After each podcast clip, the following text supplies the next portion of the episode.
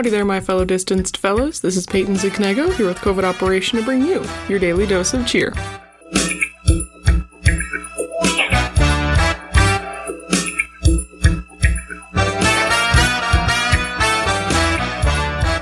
Well, my dear listener, the week is coming to a close yet again, and it is Friday once more.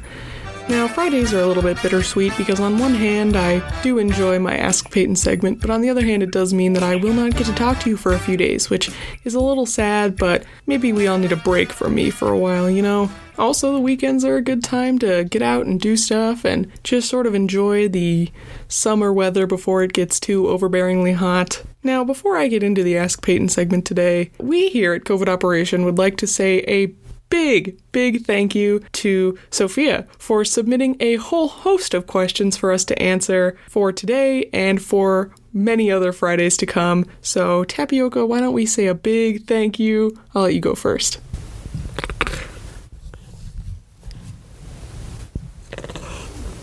Ah, that was sweet, Tapioca.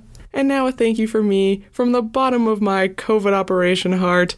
Thank you not only for your continued listenership and support, but also for this nice little collection of questions that I'm very excited to answer, to be honest. So, thank you.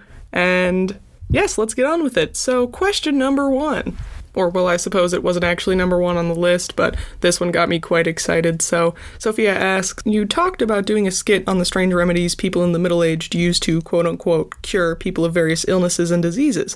What's your favorite Middle Ages treatment? This question makes me very happy because I was not allowed to use my expertise in that skit. So, you know, well, I mentioned that I liked the one where they covered someone in mercury and then put them in an oven. That one was quite funny to me, and I specifically mentioned that one in the skit because I made a point about how, like, well, when he came out of the oven, he looked really good. He was dead, but he looked better. And I thought that that was really good, but my group did not. But I think that another one I really enjoyed is you know, they use the usual stuff like putting various animal parts on you and just cutting you open and bleeding you or throwing flowers at you, etc. But my favorite one that was not exactly medical based, but was tried as a cure, were these groups of people who would go from town to town in medieval Europe and whip themselves in like town squares and stuff, trying to get repentance from God or something. Basically, they thought that the Black Plague was a curse from God for their hubris and whatnot, so they thought the best way to cure this was to run about and spank themselves in the middle of town for days on end, just going from town to town, hitting themselves and inviting people to join them. Needless to say, this actually made the Black Plague much worse because they were spreading it to places that maybe didn't have it yet. So that was funny in a very dark and twisted way, but you know, uh, It's something that I enjoyed reading about, and there are lots of very fantastic medieval art pieces out there about it. Well, first of all, medieval art is very entertaining to look at because they didn't really know how to draw people, but beside from that, now it's just these poorly drawn people slapping themselves with sticks, and I just find some sort of enjoyment in it. Clearly, it's like a sick pleasure of mine, this Black Death medieval stuff. I'm not entirely sure why, but it's just fascinating. A little interesting fact that I'm really glad we don't do during this current pandemic because if we had to run around and try to recruit people to whip themselves in the middle of town, I'm not entirely sure what we would do. Well, I hope that answered your question, but now I'm excited to move on because the next question is lots of people have ghost stories, and I was wondering if you had any paranormal experiences or if you know of someone who has. Well, lucky for you, I've most definitely had some ghosties in my life because, well, I would think I would make a pretty good ghost hunter, and so a few times I have gone out there trying to bust some ghosts, if you will. There was a time when I wanted to go to school at the Savannah College of Art and Design, or SCAD, and a fun fact about Savannah, Georgia, is that it is famously haunted. And, you know, I think that's pretty neat. And so when we went to go tour the school, I was all about it. You know, really excited to look at things and talk to ghosts and I guess, you know, look at SCAD too, but mostly ghosts. I was there for ghosts. But it was very fun to do these ghost tours. just going about and trying your best to communicate with the dead and see if you could see anything. Now, on the few tours my family did together, we didn't really get a whole lot. It was mostly just like I was taking a bunch of pictures that were really poorly photographed, so we didn't really get any evidence. Now, my parents had been there years earlier, and they had actually taken some pictures because my dad is an actual good photographer, and he took some really good pictures that I used in a school report doing the YouTuber big red circles and saying, ah, ghosts, for my report about ghosts when everyone else was doing very serious stuff, you know? I've talked about it before, but yeah, that's what I did for one of my projects, and I got an A on it, so, you know, I thought that was pretty neat. But my dad actually managed to capture some orbs and things on camera, which I thought was pretty neat. And so when we went, I wanted to try and emulate that, but I am a horrible photographer, and I was a little bit spooked the whole time, so I was a bit shaky, so really I'm a ghostbuster in training, but I'll get there one day. Anyway, now when we went and did the ghost tours, you know, I was just more excited to be there in the history and absorbing the ghost stories and really just having a good time, but didn't really capture anything. But then there was a late night ghost tour at this place that was now a bus garage, but it was a post office, I think. I don't exactly remember the history of the place, but it had a whole bunch of shenanigans that went down there because Savannah, Georgia was a big town during the Civil War. So a lot of their stories revolve around Civil War soldiers and whatnot because that was a bloody war. And beside from that, this place was actually plagued with a bunch of people getting hit by cars all around. It was weird. And so my mom and I went because I really wanted to do some more ghost hunting because I felt like I didn't get the full experience last time. And this one was meant to be like a smaller group thing. So you would have a more personal experience with the ghosts. And so I convinced my mom to take me, and the two of us went away to this bus garage garage and there were like maybe five other people there. And this was crazy. So there's this thing called the spirit box, which basically utilizes radio waves and sort of passes through radio channels really quickly. If you believe in this sort of stuff, uh, essentially giving spirits the ability to manipulate said radio waves to form words and maybe even sentences if you're lucky. And I thought this was really cool because I've seen ghost hunters on TV shows use them before, and I've always wanted to try my hand at one. And so when they said we'd be using spirit boxes, I was super excited. We were also taking like EVPs and stuff, but I didn't get to hold an EVP machine, so I didn't really get to experience that. I was holding a microphone, so I do have recordings somewhere that I have yet to go through because I keep forgetting, but I do have ghost recordings possibly somewhere. Anyway, back to my story. So we're walking around this abandoned like bus garage, and it was so spooky. It was really cool. I was having a lot of fun, but I was terrified. Uh, there was this part in the tour where they took us into this like little storage room that apparently had been used for devil worshipping and occult stuff. So that was really spooky, but they also had this like red light in there because, you know, they wanted us to have a good scare, but also it was absolutely terrifying because you could definitely feel that something was in there. And when we used the spirit box, we got a lot of like grumbling and definitely didn't feel super fun. I think some guy got scratched, I'm pretty sure.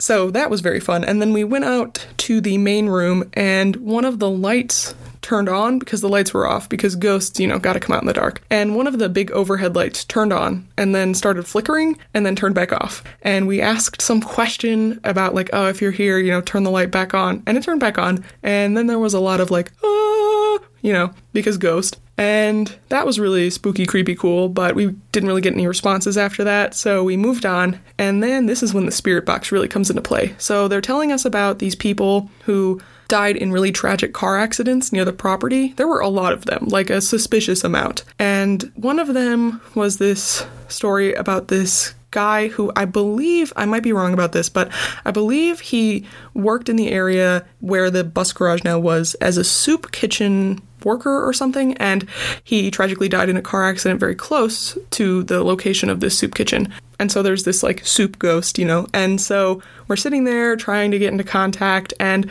the spirit box kept saying soup. And that was very insane. And we had some very specific words coming through. We had a lot of, yeah, a lot of information coming through the spirit box and a lot of direct answers. And when I say a lot, I mean like three or four, which is actually quite a lot considering the fact that, you know, in most cases you probably don't get one at all. So getting at least four direct responses to questions was unbelievable. And it was just, it was a great experience. Had a lot of fun with it. And I don't know, probably peed my pants, but it was a good time. No, my mom and I definitely, definitely had some ghost interactions then, and we had to make sure, you know, to tell them that they weren't allowed to follow us home or anything because apparently they've done that before. Yeah, but it was a good time. And I definitely had a lot of fun with that. And, you know, whether or not you believe in the paranormal, it's a fun experience to have, I think. I mean, even if you think the people are pranking you, which I don't think, but if you did, still fun because, you know, you get to feel spooked, and I know people enjoy that. But that was my like biggest ghost experience, I'd say, or like most prominent. Like I've probably interacted with ghosts accidentally before. Uh, there's been a few times where I don't know, like a door will open, and I take the approach of we're just pals, we're just buddies, it's fine. So when that sort of thing happens to me, I just sort of go, "Oh, we're watching a movie. You want to come watch?" Uh, there was this time where I was in a friend's basement, and the door to her like garage area swung open mysteriously. You know, no wind. We're in the basement, and it was closed previously. So I said, "Oh." Hey, buddy, we're just gonna watch High School Musical. You're free to come and sit down if you want. And then the door kind of creaked close a little bit, and I was like, okay, cool, good talk that was spooky. But again, I just think that if you're polite to whatever spirits, you're definitely going to be better off. Uh, not only when you're trying to get interactions, but also just, you know, letting them know that you're their buddy and then maybe you'll have a ghost friend. But, you know, those are my ghost tales. I've had a few more experiences, I think, but, you know, I'll leave it with those two. Maybe I can get into some more later. Now, real quick, before I finish the episode, I would like to answer a third and final question, which is which do you like more, Fresno Nightwalkers or Mothman? And I have to say, that is a very difficult question. And if you aren't aware, these are cryptids. Uh, I've said before, I'm, a, I'm very fond of cryptids. Mothman is probably my go to favorite, but that's a he's a very popular one. But I mean, if I had to pick, like I'm forced to, I'd probably go with Mothman just because I think he's very lovable and I own way too much Mothman merch to say that I wouldn't side with him. But I'm just saying, if I were to start a cryptid family, I'd definitely have both of them together. I don't know how you expected me to choose between the two of them, but there you go. Mothman wins. But if I could adopt both of them, I totally would. By the way, I have for college a lanyard with my ID on it and whatever, and it's got a bunch of cryptids on it, and it does have both Mothman and the Fresno Nightwalkers. Which, by the way, if you're curious for this weekend, definitely do some research on Fresno Nightwalkers. They're very cool, and they're just little pants basically that were walking around in Fresno and I just think that's fantastic. I love cryptids. I don't know. They're so there's something about them that's just so charming and makes me very happy and you know makes me want to write reports on them. So there you go. Maybe you'll have your next report topic. Black death cryptids ghosts. I've written reports on all three of these things and i can say it was pretty successful each time. So just gonna end today with a little lesson and that if you do something that you're passionate about and you talk about it people will like it and listen. You know what? You can't go wrong with cryptids all right anyway I suppose that will do it because I've already talked for quite a while. So, once again, a big thank you to Sophia for the question list. It was very much appreciated, and we'll be very happy to refer to it in the weeks to come. And we loved all of your questions. So, thank you. And hey, if anyone else has questions they want to submit, they can be about anything, clearly. I will talk about anything. You can send those in to Peyton, P E Y T O N, at storyarcark.org, where Tapioca and I will be looking forward to hearing from you. That is all I have to say for today. So, thank you very much for tuning in and listening. This has been COVID Operation. I've been Peyton Zignego. I will be back on Monday. Don't you worry. Stay safe out there this weekend. Peyton and Tapioca, over and out.